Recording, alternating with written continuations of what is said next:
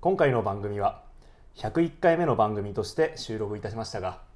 初版の事情により103回目の放送として配信いたしますそれではお楽しみくださいいやー参ったね何かありましたかあれですよ今回うん101回目のおお配信となりますが気づけばそんなに101ってやつですねそうですねまあでもほら前回の第100回目はいがめちゃくちゃ盛り上がったじゃないですか最高過去最高かもしれないねねえ今までお世話になったゲストが勢ぞろい勢ぞろいしてですね歴代のパーソナリティ全員集 合編集後みんなで協力して、ああ巨大な悪を打ち倒すとそうねもうリスナーからのねお便りが次々に届きリアルタイムで届いたらやっぱよかったねやっぱそうね生放送でしたからねそんでそのリスナーのねお便りパワーでお便りパワーで並みいる強敵たちをねバッタバッタをバなッぎタバ倒ッタしつなぎ倒しこうして地球は守られたね、最後はみんなで仁王立ちをして、うん、スタッフロールスタッフロールいやーいやー感動的だったよですね音楽も良かったですね そうね、ん普段とはちょっと違った、まあ、あのオープニングのアレンジがね、うんラストに流れたのがやっぱ良かったです ねそうねあの「チャラチャッチャッチャラ」ってやつのねああれの自慢壮大なオーケストラバージョンがねいやー最高の回だったんで、はい、うおその次どうするそうかなんってそうねなんそうだよもうあんだけもう出し切った、出し切った完100%でしたようん、もうこれでもかというぐらいやったんでこうまた日常会、はいはいはい通常会に戻ってくるとですね、うんうんうんどうしたもんかと まあ、ある種の燃え尽き症候群的なねも消防の軍的ながねことが出ざるを得ないはいかもしれない、はいあのよくさギャグ漫画で始まったお話がさ、うんうんうんだんだんこうシリアスっていうか普通のストーリーものになっていくみたいなのってああああったりるあするるじゃないですかうんうんうんああいう感じですよねこう戻れない感じっていうかああなるほどね確かに一回シリアスになった後に、じゃあもう一回ギャグにうん戻れラブコメに戻れるかって言った時にそうそうそうやっぱこれまで以上のハードルが高くなるよねそう、うん、あの「カテキョヒットマンリあボーンあうんうん知ってる知ってる」序盤普通にギャグあの1話完結のギャグ漫画だと思ったんですけど、うんうんうん最終的にこうマフィア同士の抗争みたいになっていきねの能力バトルみたいになってましたよね、はいはいはいあの か家庭教師ヒットマンと、うんあのジョジョの奇妙な冒険によって、うん大体多くの人たちはイタリア語を覚えたっていうあーあれですそうそうそうそう知ってる知ってるその知識で知ってるわねトマトチーズジョジョリボーン っていうやっぱイタリアねイタリアといえばとありましたけど、まあ、あれも確かに、まあ、全然違うジャンルに変わっていったわけでそうそうそうそう我々もじゃあ次の一歩がそう求められるわけですねそうさらなる飛躍なんがかこう試されてる回だと思うんですけど、はい あのなんとなくまあさしていただけてるかと思うんですけど、うんうんこれ収録してる時点で、はいまだ「ドクター・ストレンジ」の映画が公開もされてない 全くされてないですねねあらすじどころかネタバレも一切ない一切ないですよまだ何も分かんない状態ですなんかプロフェッサー X が出るとか出ないとかっていうあそんな噂がね噂があるぐらいのようですよ皆さんごあの存知でしたかどうだったんでしょうか 楽しみですね楽しみですね、えーそういうわけでねあのおおそらく6月ぐらいに皆さんお聞きになってるんじゃないかと思うんですけはれいどもはるか未来に向けて、はい、まあ、我々はメッセージを届けてるわけですねですねボトルメッセージラジオこボトルとメッセ瓶詰め通信ことあの翻訳アメコミアメあられです今週今回ももよろしくお願いします頑張っていきましょう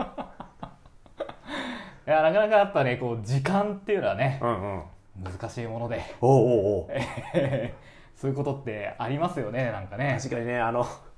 時間って難し いまあ確かに難しいよねそうですよ特にこうラジオとかやってるとねやっぱうん編集とうかんしなきゃいけない部分あるし,、あるしそういうやっぱ編集ってある種の時間をねこううん操作することでもあるわけですから、そうですそうですこよう順番入れ替えたりとかそうです音声かぶせたりとか、あるいはあの吹き替えちゃったりとかねあるからそそうういう意味では、うまあ普段感じる時間とは違う時間が流れているのかな。そうですねそういうある 種の SF 的なことがですねあ日なるほどね常的に行われてるんじゃないかなと思う確かとにサイエンスフィクションっていうけどそういうフィフィクション的な操作っていうのは実は現実でもよく起こるっそうそうそうていう部分は確かにあるかもしあれりなまいすよね。あのそれにですね最近はですね、うんやっぱりこうデータ通信の発達ほうほうほうその保存できる容量の大きさとかそういうことのもろもろがありまして、はいあのなんだろうこう音楽とかうんうん漫才とか、うんうんうんこう時系列がなくなってるなんて話を聞きまして、へええーつまり若い世代の人たちが、はいはいはい今現役で活躍している人とはかつての名作とか、あなるほどうんねああいうのをそんなにこうなんつうの差なく見ちゃうっていうか、中学生が大自慢ブラザーズを聞く時代うがん、ついにやってき たはあなるほどね漫画とかアニメとかもさうんうんうやんっぱサブスクが発達してたりさ、はいはいはいは配信とかも多いんであはあはあだからその現代のものであるかどうかっていうのは評価に一旦外されておお全て同じスタートラインで面白いか面白くないかの戦いなのはあじゃあ家庭教師ヒットマンもそ全然解説とかなしにもううんみんなが読んでいる可能性も大いうにああるるあるあるだから「ジャンププラス」とかで、はいはいはいあの過去作週一で連載してたりしてて、うんうんうんあのなんだろう、えーと「日の丸相撲」とかああは「大の大冒険」とかいはいはいこうい他の今今まさにこう公開されてるうんうんうん新作の漫画と一緒にはいはいはい週一で連載されてるんですよ、だからもうそのええ辺は横並びですよねなるほどじゃあこれから時代が先に進めば進むほど、うん競争相手がどんどんどんどん増えていってそじゃあ逆にあるあるネタが誰も喋れなくなってくるのか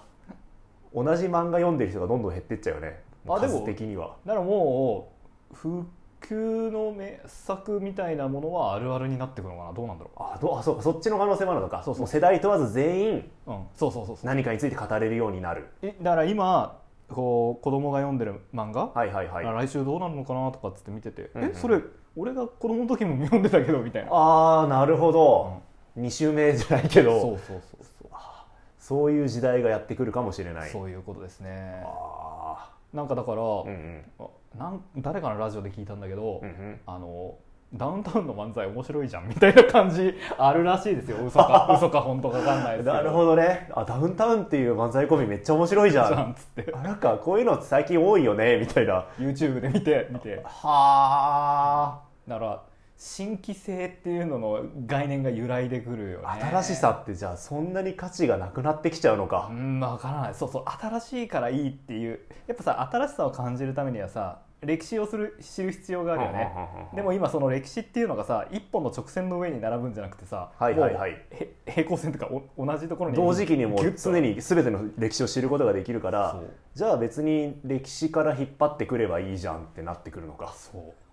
はあすごいことですね、すごい時代になってきたうね、ん、我々もコンテンツ制作者の端くれですからそうだね我々もまあねコッパとは言コッ えパとはいえ何かをこう世の中にね、放出している放排出してる出というか放出しているわけですから、はい、そういう意味でははあなるほどじゃあ加納姉妹のラジオの過去回とも我々は戦わなくてはいけないのかあーポッドキャストってそうかもしれないですねだからもしももしかしたら100年後とかに、はいはいはいあのバットマンってウェブで検索したら、はあはあは我々のラジオとかもあああ検索で引っかかって未来の歴史学者がバットマンを調べようと思ってそうそうそうはえーバットマンだみたいな バットマンの話聞いたりして今と変わんないなって あーロビンも昔からいたんだみたいなああまあこの時もロビー死んでたんだ死んみでたたいんだなとかああなるほどねあなんか100年後ちょっと楽しそうだなそれはねえこのラジオってさ、うんいつまで残んの こういうデータ蓄積系のねうんサービスってどうなっていくんでしょうね、ねえ我々の手元にデータがあるわけじゃないもんねまあそうだよねもうクラウドというかさ、んうんうんまあ、アップしちゃってるからね電子データとえしデーてタとしてお俺たちよりも長生きすんのか、ネットの海を漂流し続けるのかもしれないですねひゃーは恐ろしいー SF って身近にあんだな確かにねえ100年後の人類を救ってたりすることもああ確かに我々のラジオがねうん未来のもしかしたら災害を予言するうん予言ラジオとして信仰の対象としてねうん崇められている可能性可能性もも法薬様って言わ れてねそういう神格化される可能性もね法薬様のお告げが来たぞなるほどないなそれはさすがにな あの「フィッシュストーリーズ」っていううんうんうん伊坂幸太郎の小説原作のほうほう映画があるんですけどえそれなんかすごい売れないあのバンドがうんこうあの曲を録音するんだけどうんうんうんトラブルがあってあの無音の時間ができちゃうの。うんうんうんうんでもその無音の時間があったことであの人の悲鳴に気づいて、えー襲われてた女の子人が助けられてみたいなそういうのの連鎖で、うんうんうん最終的に、ちえー、と地球のあの人類滅亡が防がれるってお話、はあへえそのバンドうんが、うんうんその無音の CD を出したことに世よのっ中にて出はさなかったら、いはいはいそうはならなかったって地い球うが滅んでいたかもしれないそう小さな小さな連鎖バタフライエフェクトみたいなそうなるほどね小さな連鎖がですね地球を救ってすごい面白いお話なんだけおどおそういうことがねあるかもしれないわけですよ。な大いにあるでしょねうもうすでに我々地球を救ってる可能性すらある ある我々がなんか言ったうんうん間違ったアメコミの知識とかが、はいはいはいを巡り巡って連鎖してね人を救う可能性があるかも新しいアメコミのうん原作のアイデアの一つになっているかもしれかなもいしれないし夢があるな。夢があるなはい、ということでということでえ今週扱っていくのーははいエキシリアムおエキシリアムかの有名な SF 漫画ですねあー全然聞いたことがないですね、私もちょっと正直全然知らなくて先日のというか、うん今から考えるともう数ヶ月前になっているかもしれないが、うんえ DMM コミックスのセールではいはいはい偶然知った作品ですね私はああそうなんそうだったんだえっとライターはベン・スラバク、ベンスラバクアメコミなんだけどえーっとオースオーストラリア在住出身なのかなっていう感じのライターさんですかねプロフィールでしたねうんあんまりこうアメコミ読んでて名前を聞く人ではない、うんで今回もウェウェイジコミックスっていうんですか、うんうんうんえー DC とかマーベルとかじゃない別の出版社から出された作品です作品ねですねえーなんか作者のホームページちらちら見てたらはいはいもともとはゲーム制作とかああなんかそういった別の分野で活躍されていて、うんまあいろいろあって、まあ、コミックスやるようになったよなんてことが書いてありましたあね。そうなんだ、キャリアそのものはかなり長い、25年、30年ぐらいやってるみたいですね。ええそうかなんかさまあ確かにゲームっぽさあったもんねそうね、うんあの本当 SF 対策スペープスペスペープオペラ スペースオペラスペースオペラっぽい作品なんだけスどペースオペラっぽい作、まあ、節々にゲームっぽさゲームあるあるみたいのがあってそれはそれでちょっと面白かったかなって思いましたはねいはい。はいはいはいあの私はえっといつものように Kindle でうんうんうん読んでたんですけど、はいえっと Kindle Unlimited の対象だったんでうんうんあの月額読み放題に入ってる人はおう追加料金なしで6巻まで読めますこれお金払って読むとしても確か300いくら330円から440円ぐらいで1冊読めるので、うん全6冊全6冊1000円ぐらいで読み終わる、 ん2000円だよね2000円だ サブロクのや2000ば円ー今日ちょっともうです先生第100回の疲れが出てるのかもしれないそっかそっか2000円で全部読めると、そっかはい2000円か、まあ普通のアメまコあ、普ミだ通よ、のアメコミだったうんら、多分合計すると200ページちょいぐらいになるのかなそうだねんまあ、アンリミテッド入ってれば無料でお金払ってもはい2000円ぐらいで読める SF 作品ということになっておりまなってす、おりますえっ、とざっくりどういうお話かっていうと、はいえー21世紀末の地球が舞台ですね、えっ、と地球外生命体エイリアンがおう地球にやってきてですね、えーなんで彼らが地球にやってきたかというと、うんうん母性を別のこう宇宙人はいはいはい別の脅威から追われてきたとうんうんでまあなんやかんやあってその地球にはエイリアンたちがまあなんつうの亡命、うん亡命難民としてやってきたっていう感じですかねね、で地球はその人たちを受け入れることになってなんですけれどもそのエイリアンに対してどういう態度を取るかということで地球が分断されてですねまた新たな問題も生まれてしまうと。難民としてやってきた宇宙人を受け入れるのかそれともいや地球は地球人のものであるとうんいうふうにまあ拒絶するのかっていうことでね、えー大きな対立が生まれてなんて話も出てくるはいストーリーでしたね。はい、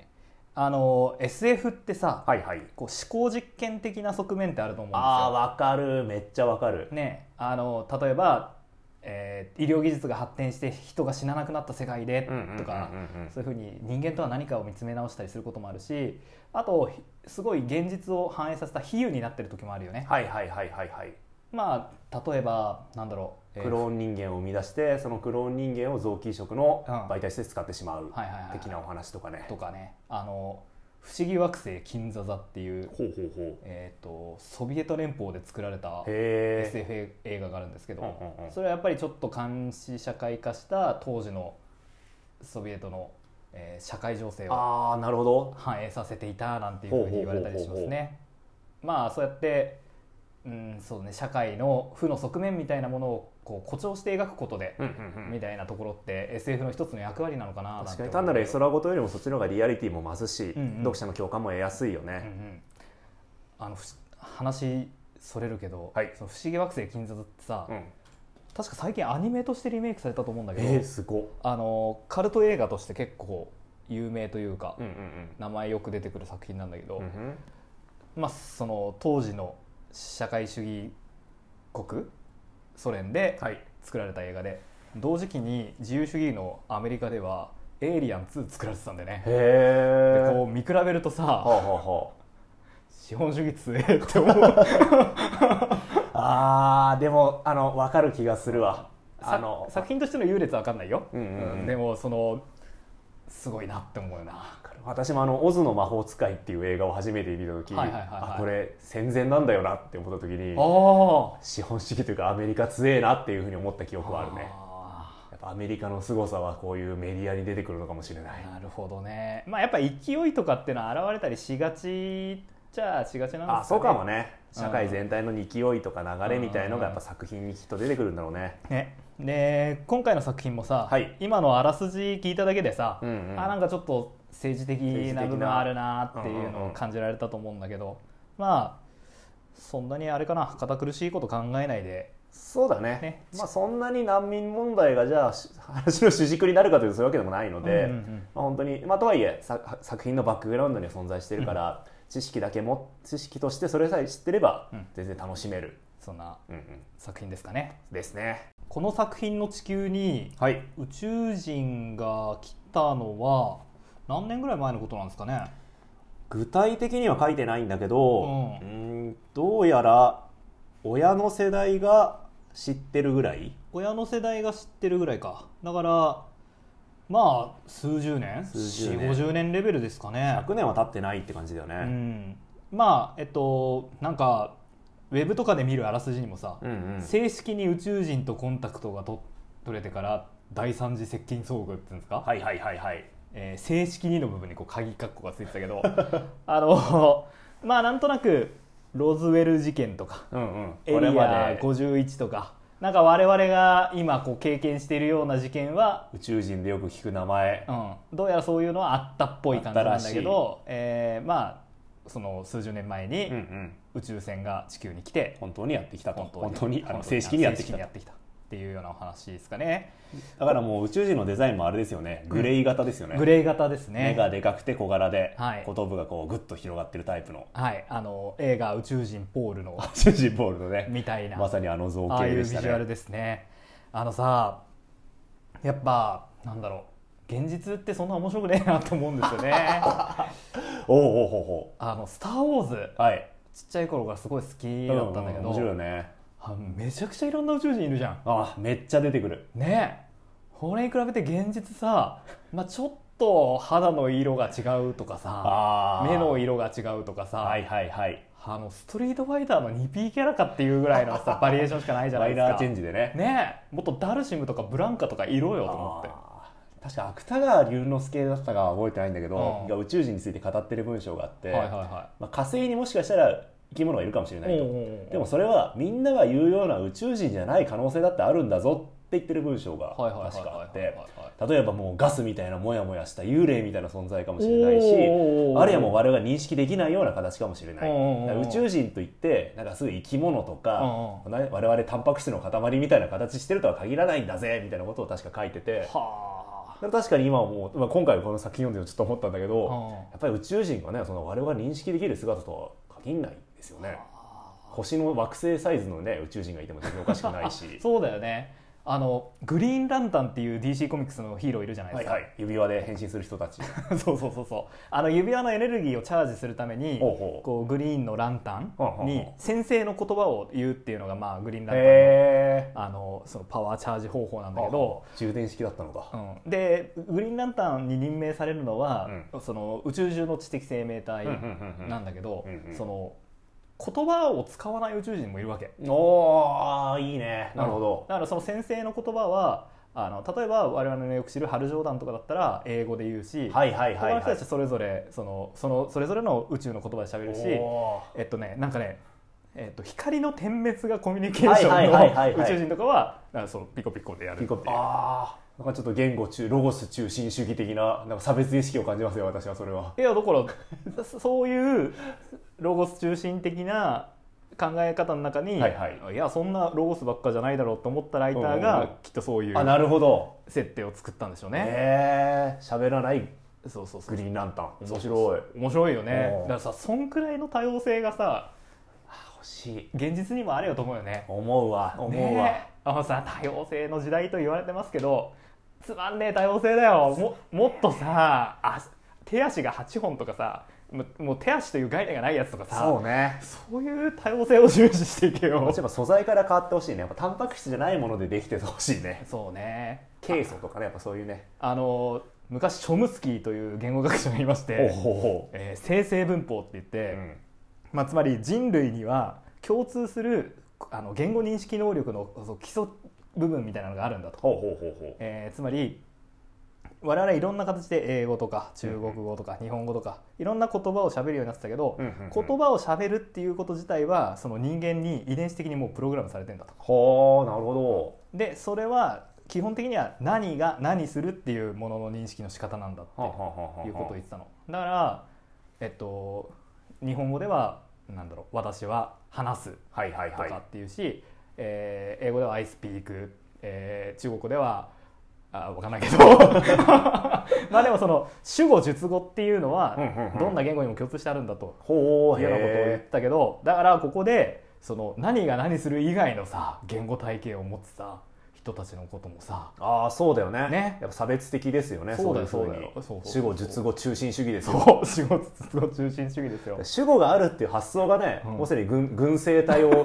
阻害そう無視してますよねそうだよあのバルタン星人みたいに ねあの集団でで一個の集生団で命一体個のとして命だっていう考え方だって多ね分バルタン星人主語述語ない、まあ、主語主語の考え方が多分我々とは違うでしょうねそうだねまずその「愛」っていうう「んうん私は」っていう主語がまずないだろうないね多分あなたってに当たる言葉もないんじゃないかなそうだねそのそこにある一個の「あなた」とかっていう関係性ではなくなってくるねきっとね、うんうんうんそうそうなんですよ、チョムスキーは間違って る、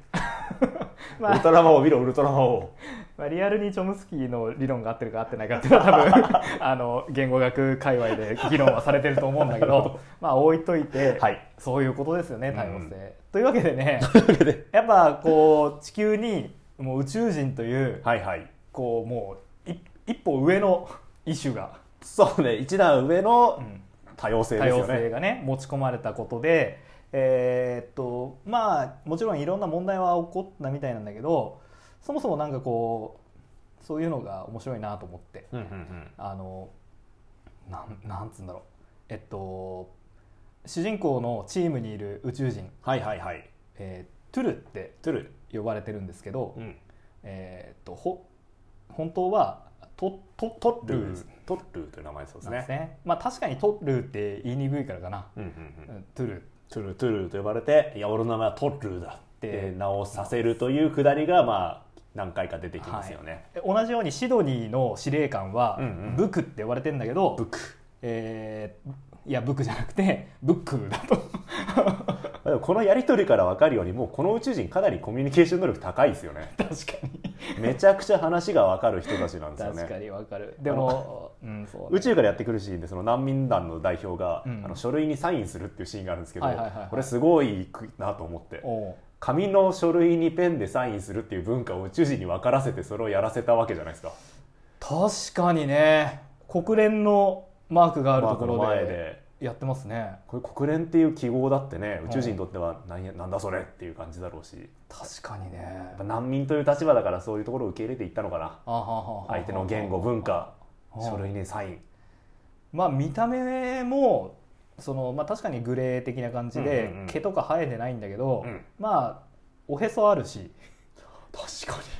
にへそあるじゃんあとまあその直立二足歩行、うんうんうんえー一対の手足、うん、手足ね食事も口から取るもんねそういう意味でかなり人間に近い宇宙人でしたね確かにうんせっかく宇宙を舞台にしてるのに まあ、とはいえねこういう話の分かる宇宙人だけれどもやっぱ排斥運動は起こってしまったとはいはいはい、で結局どうなったかっていうと、うんえーまあえー宇宙人人間連合と宇宙人排斥化で、まあ、大きな争いが起こって、うん最終的に宇宙人ち地球人連合はいはいはい地球人宇宙人連合どっちが先なんだろうわかんない けどが勝利して、はいえー宇宙人排斥化は、えー宇宙に追い出されるっていう、まあ、実質的に出ていったのかな、うん我々は地球にはいられないと言って、一部の人類が宇宙に飛び立つとすごいいようね結末を迎えましたすごいすごいよねその宇宙人を受け入れるか否かで地球が真っ二つになって受け入れないぞって言ったやつらは宇宙に旅立つっ地て球を捨てざる捨ててしまったというすごい展開だすごい展開ですねこれもある種の思考実験的なところもあるのかなうーんやっぱこう難民問題が一時期話題になって、まあ、今でもそうだけど、はいはいはいはい時にやっぱ難民受け入れるべきじゃないっていう人たちの方が、うん国から出ていってしまったら一体どうなっていくのか なるほどっていうのを考えてみても、まあ、なる一ほつどのね、えー思考実験的な要素もあるのかなって思ったなそうかそうかまあ、結構ね、えー排斥運動はひどかったみたいですね。うんうんうんなるほど。まあそんなことがあって、えーまあ、とにかく形上は、えー一緒にこうね一緒に暮らすようになった地球なった地球というだこっとたんだでけれどもそこにある日ある日突然、はいまた別の宇宙人がやってくるはいというところから今回のお話が、まあ、動き始めるわけですね。まあもうこの作品の時点でその新たな侵略者との戦いっていうのは始まってるんだよね。うんうんで主人公たちは、えーそのなんつうの軍の人たち中尉とかでしたっうけん、そうだねですね。えーの一員として、うんえーおとお話の中では登場していきますね。で敵は結構強い、はいまずあのその宇宙人たちを昔追い出したやつらうんとうんうん同じやつだと、あそうだね、宇宙人たちを難民となった宇宙人を追い出した人たちが地球にもついにやってきうんた無人兵器となんか無人 無人兵器とロボットを駆使してはいはいはい地球を侵略にやってきた、うんこいつらは何としても打ち倒さなければならない、うんじゃあどうするっうんていうようなお話が続きますよね。まあだいぶ劣勢にね追い込まれてるんで、なんか新しい手立てを使わなくちゃいけないぞとねそういうことですねこの戦闘シーンがだから多めですよね。そうですね全体的に、まあ、全6巻なんですが、まあ、かなり戦闘シーン、まあ、例えば宇宙船に乗って、うんえー敵の宇宙船と戦ったりとか、うんえー敵ロボットと打ち合いをしたりとか、はいはいはいそういうバトルシーンはかなり豊富なはい、漫画でしたうね。ん、個人的にはあの宇宙人が、えー卓球やるシーンとかあって、うんうんうんあそういうのをもうちょっと見たかったなっていうのもありますあねよくないその今ある地球に宇宙人が入ってきたら社会がこう変わるんだってりいうのはをいさ、はいはい。見せてくれるとさ宇宙人日常会。そうそうそうそうああ、いいよね。あの「大宮地区」っていう映画うんうんうん。わかる南アフリカに宇宙人がやってきたんであすよそうね、そうそうそうそうそんうんんあれも宇宙人たちがまあコロニーっていうか、はいはいはい。えーこれもある種難民できたんだっけそうそうそうそうそうそう、えー居住区をね作っちゃうってやつだけども、あれも面白かったじゃないですかなんもかそしこの社会に宇宙人がやってきたらどうなるそそそやかって。きたらどうなるか確かに確かに。あと、えー銀玉銀玉おうジャンプの漫画のあれもさなんかさ江戸時代ぐらいに宇宙人が黒船の代わりにやってきたのが宇宙人だったみたいなそうだねんな設定だよねそれで、えー、と日本というか、うんあのー社会うがんちょっと宇宙人によって支配されるようになってしまった後のお話だよねだったよねだ確かだから絶妙に、えー江戸明治の文化がの香りしつつの、うんうんうんえー高層ビルとか、はいはいはい、えー、とスペースシップとかがあるっていう世界観じゃんなんかああいうのを夢があっていいなとああ 思ってなるほどね、私逆にこのあらすじから期待してたのは、やっぱスペースオペラですよね、はあ、はあはもう銀河英雄伝説のようなあ、はいはいは最悪の民主主義でも最良の先制政治に勝るってやつですよいね、はいはいはいはいはいヤン・ウェンリーによるすごい天才的な戦術の戦いみたいなものを期待していた面はある、ああなるほどそんなにこうなんつうんだろうた戦いになんなん伏線を張ったりとか戦略を立てたりとかがあんまりないああそうだねこれ作中にさあうんの会議のシーンがあるんだけどさ、はいはいはいはいあのまあ、第1回の本当に最初の方なんだけど、えー一言で説明が終わってしまっていて、うんうんうんあの人類史上最も重要な任務の会議は加熱し深夜まで続いた、ああうんうんうんうんそしてついに会議は作戦の完成で終わりを迎えたっうんて終わるんですけど、うんいやそれそれだよってめちゃくちゃ思った思ったああののそこを教えてくれよってすごい具体性具体的な部分は表現描かないままなんか激論を繰り広げたらしい作戦ができたじゃあ行こうってなっててなんかめちゃくちゃ置いてけぼりにされた感じがしてあのセンシティブな計画が発表されさらなる検討が始まる不安要素の数々が挙げられたが立ち上がり団結ってそのセンシティブな部分 とかされなされた検討とか不安要素とかっていうのはまあ読者の想像にねお任せします任され全てカットですよるんねでねいやーうん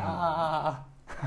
あどういうね、えー計画だったかっていうと、えーまあ今追い詰められているんで、うんうんうんえーっとここで新たな仲間をこう頼るしかないとうんうんうんエキシリアル、えーつまり宇宙人排斥側になっはいてはいはい地球を飛び出していった人たちが作った、えーコロニうんうんうーんそこに助けを求めに行こうと。ままああそれはきっと助けになってくれるはずだうん地球が危ないって言ったら助けてくれるはずだっていうことですねこれこれで考えるとめちゃくちゃ雑な作戦に感じてしまうんですが確かに自分たちを追い出した自分たちが追い出したやつをねねえ助けてくれって頼るっていうのはどの面下げていくんじゃいと思うが、まあでも確かに他に相手はいないあ他に頼れるやつはいないっていうのもまなあい確かにこのきっわかるかとな大事な会議の中でその辺に対するうん問題点も克服したんでしょですねうすごいはいということでえーっとエキシリアムを探してうんはい宇宙に飛び出し飛まびす、出していくと主人公のトッルーと、はいえーケンとうんうんニア、いやえーエキシリアム探す任務に赴くんですけれども、はいまあなんやかんやあって、なんやかんやあってえー、と捕まってしまう何かに敵との戦闘の最中に、まあ、トラクタービームによって拉致されてしまうと、はいはいはいはいですね絶対絶命とうんいうところになったんですが、目覚めると、気づいたとそこはうんエキシリウム、うんエキシリアムだったと、はいですねえっ、とまあスペースコロニーみたいな感じですかそうですねちょっと変わった形してますよね多分こう円形になんつうんだろ中心に大きな星があってそれを囲むようにスペースコロニーができてるっうっててる感っじて感じかなこう遠心力で重力作ってんのそう多分そうだよねなんか惑星のこのよよく SF であるある土星の輪みたいな感じでねうんコロニーができてるから、まあそのはいはいはいえっと重力を使っておそらく組み立てられたはい丸いコロニーですね。はいあのまあそのえっ、とニアが、うんうんえーなんか捕まってたっていうか捕まってたとかまあ普通に寝寝せられてた、はい、えーベッドから起きて街の外に出るとこ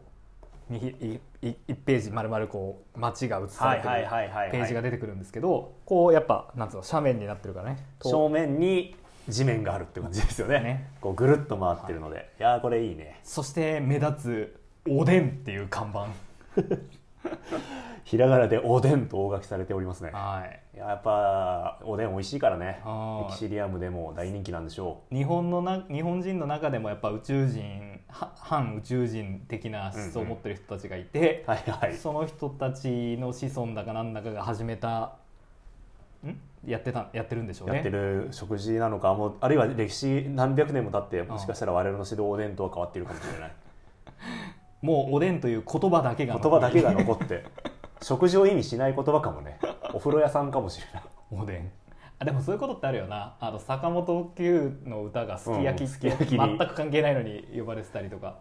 上を向いて歩こあるあるおでんもそうかもう、うね、ん でもまあこのエキシリアムなんかまた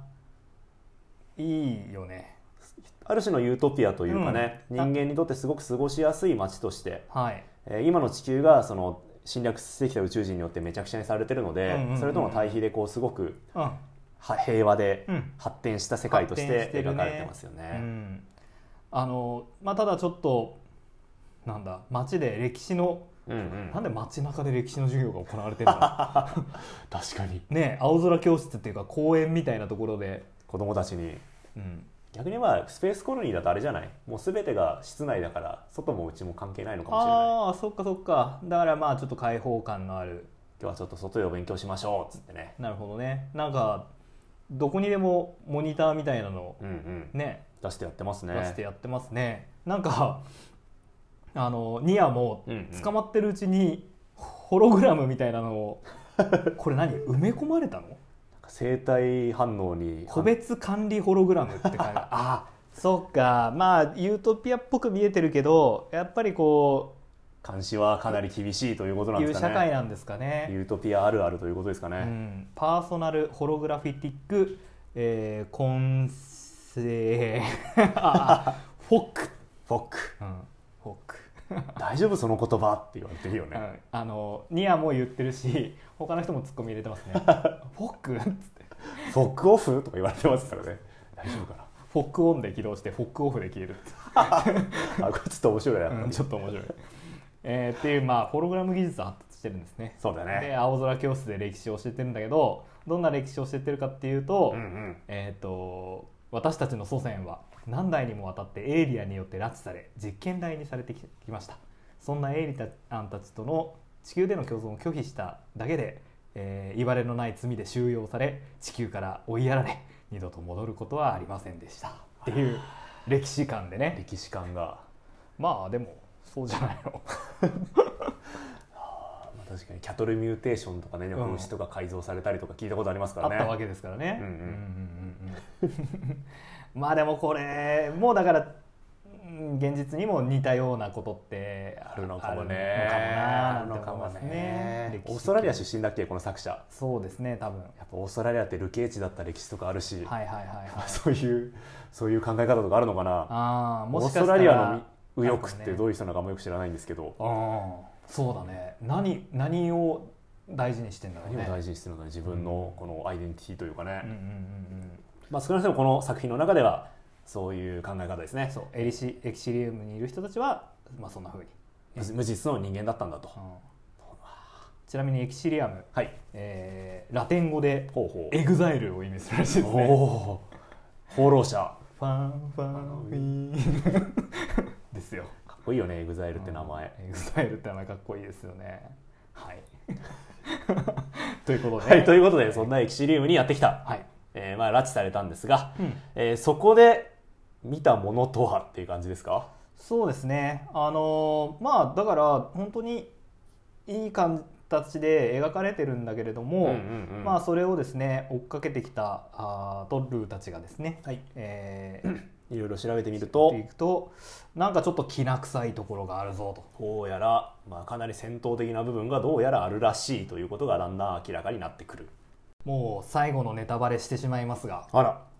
このエキシリアムが隠しているもの、はいえーなぜエキシリアムがこんなにきな臭いかっていうとですすね、えー実は彼らには隠蔽されている歴史があった、おううん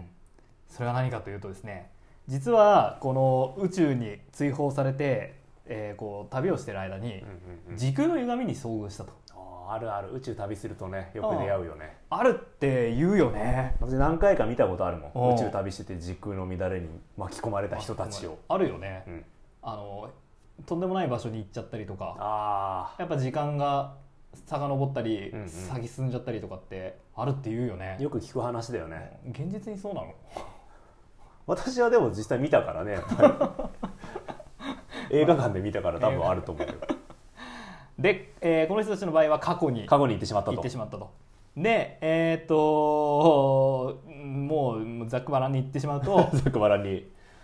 えー地球にやってきた宇宙人たちはい彼らを彼らの故郷を、えーその侵略した人たちが、実はこの、えー追放された時に時空の波に飲まれて過去に行った人間だったんだっていうことが分かるわけですねな。んだってえー、エキシリウムではその事実を一部の人たちだけが知っていて、えーこの事実は隠蔽され、えっと彼らがそのた戦闘を起こした宇宙人たちは、まあ、本国じゃなくてコロニーの一つだああはいはいはいはいはいそうだねそうだねっていうふうに、まあ、人々には伝え、ええーこの事実を隠していたということなんですねつまり彼らがあの地球で戦っていたうん侵略者たちはいあれはエキシリアムの差し金だったんだって実は人類だったんだっていうこという人類同士の戦いだったんだという衝撃の事実が衝撃の事実がね明かされると、はい、なるほどうーん何ううーんんまあ正直ふーんっていうところ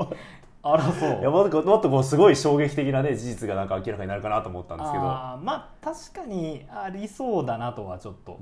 うんうん、敵ほら地球に攻めてきた敵もさ、うん全部人型ロボ中心だったしさ、はいはいはいはいはいことはまあ少なくとも人型の形をした人たちが多分ロボットってやっぱ自分に似せて作るっていうじゃないですはいか、はいはいはいだからやっぱ人型の人たちなのかなとか思ったりうんそういうのを考えるとうん実はまあ過去に行ったっていうのは確かに驚きだったねでもタイムスリップはびっくりしたな、まあそうねオチとしてはそういうことだったんだけれども、えーエキシリアムの指導者の息子、はいはいエリックが、まあ、この事実を知ってうんうんでまああのなんつうの地球の人たちと、まあ、和平をというか、えー協力関係を結ぼうとするということで、まあ、とりあえず今回に関しては無事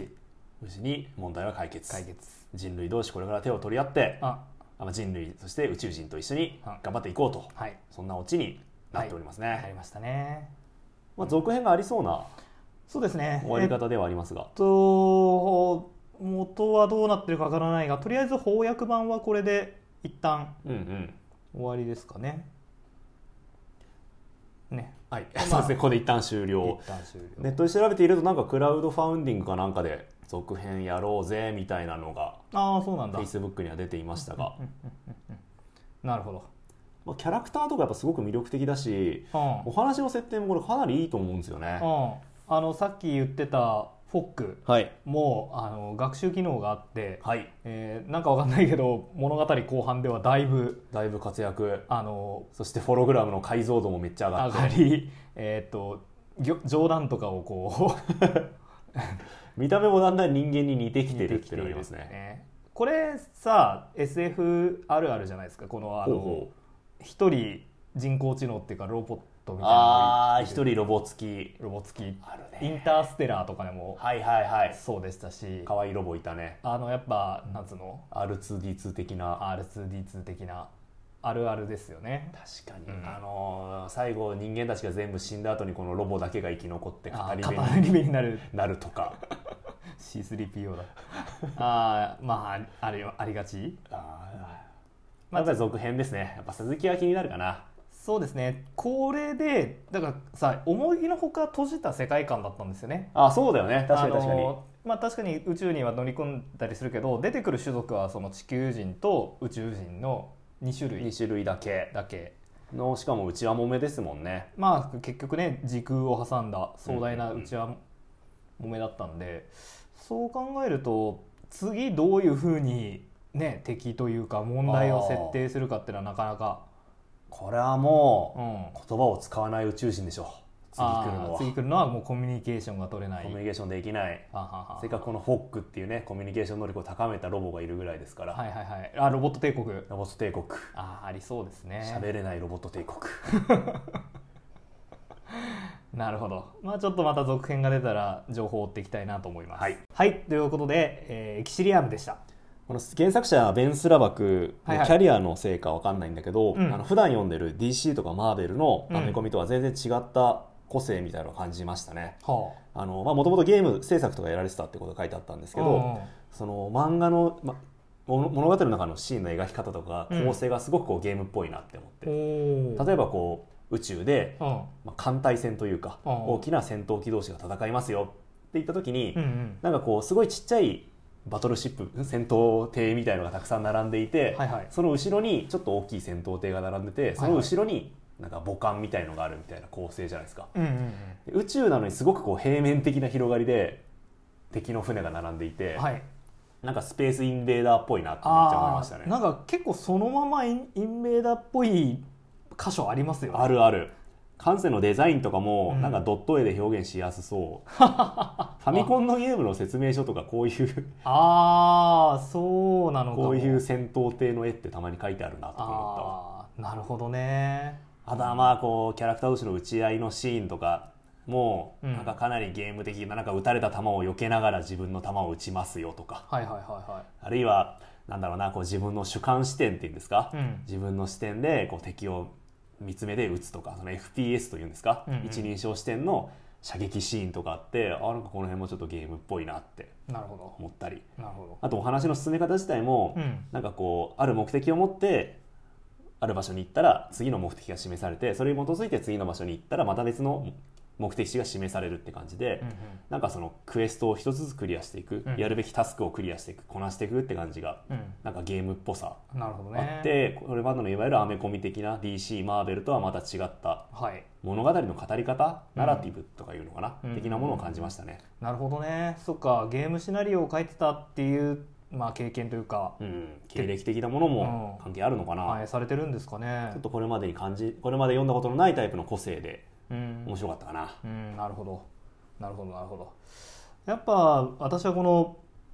宇宙人うんうんの造形、ほうほうあの主人公のチームメイトのトゥッルはいはいあのさっきのさそのホログラムの名前、うんフォッはいはクいっていうのを聞いて爆笑するシーンがあるんだけど、ほうほうほうあの笑い方がちょっとキモいっ ていうところとかうんなんかそういうやっぱなんかこう SF ならではの SF その世界観のリアリティみたいなのが見れるとうんうんうんうんうんすごく嬉しいというかなんかおお楽しい気持ちになるなって思いましたね。でもなんだろうあのこ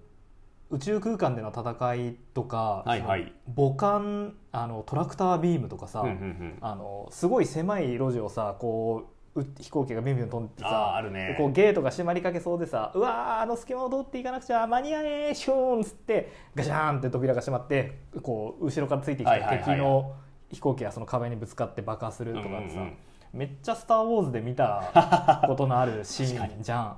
こういうのってあるあるなんかやっぱ元ネタもっともっとこうなんつうの原型みたいなのがあるんですかね。あああるのかなあるかもねねえ飛行機が生まれてからできた表現なのかなもっと前からあるのかな列車が走ってきてそれをギリギリ通り抜けていいドアが閉まるなんかあんまピンとこないよねあんまピンとこないねあるあるって感じであんま思いつかないねねえあの人はあるよねそのシャッターが降りてきてさ、はいはいはいでギリギリですごいさあさあっていうのってあると思うけどさ宇宙乗り物ってやっぱこの SF のそうだねあんまり見たことないかもしれない言われてみるとでもねきっとあるんだよね元ネタが「スター・フォース」があるぐらいだから、うん「ススター・ウォーズ」が元ネタって可能性もあれも始まりなのかななくはないとは思うけどね、うんうんまあでも難しいよねこうさ宇宙人のうん要塞みたいなのを考はいはいはいえろって言われた時に、おーねだからやっぱ所詮我々はさこの現実の世界の延長線上でしかさ物事考えら考れないからえられないさ本当の宇宙人が来た時にさびっくりしちゃうかもね。宇宙人だって分かんないかもねうん、ね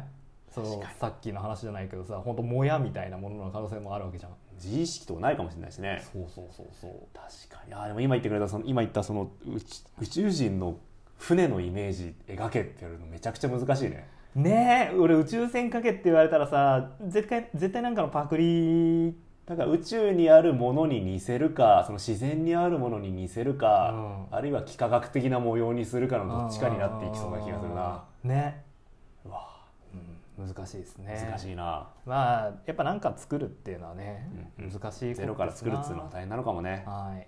はい、ということでじゃあいつものお願いしますはい、えー、我々のラジオではメールをいつでも募集しております、はいえー番組へのご意見ご感想あればツイッターハッシュタグ翻訳雨あられをつけてツイートしていただくか、うんえーあメールですねあとメールはいメールをお待ちしております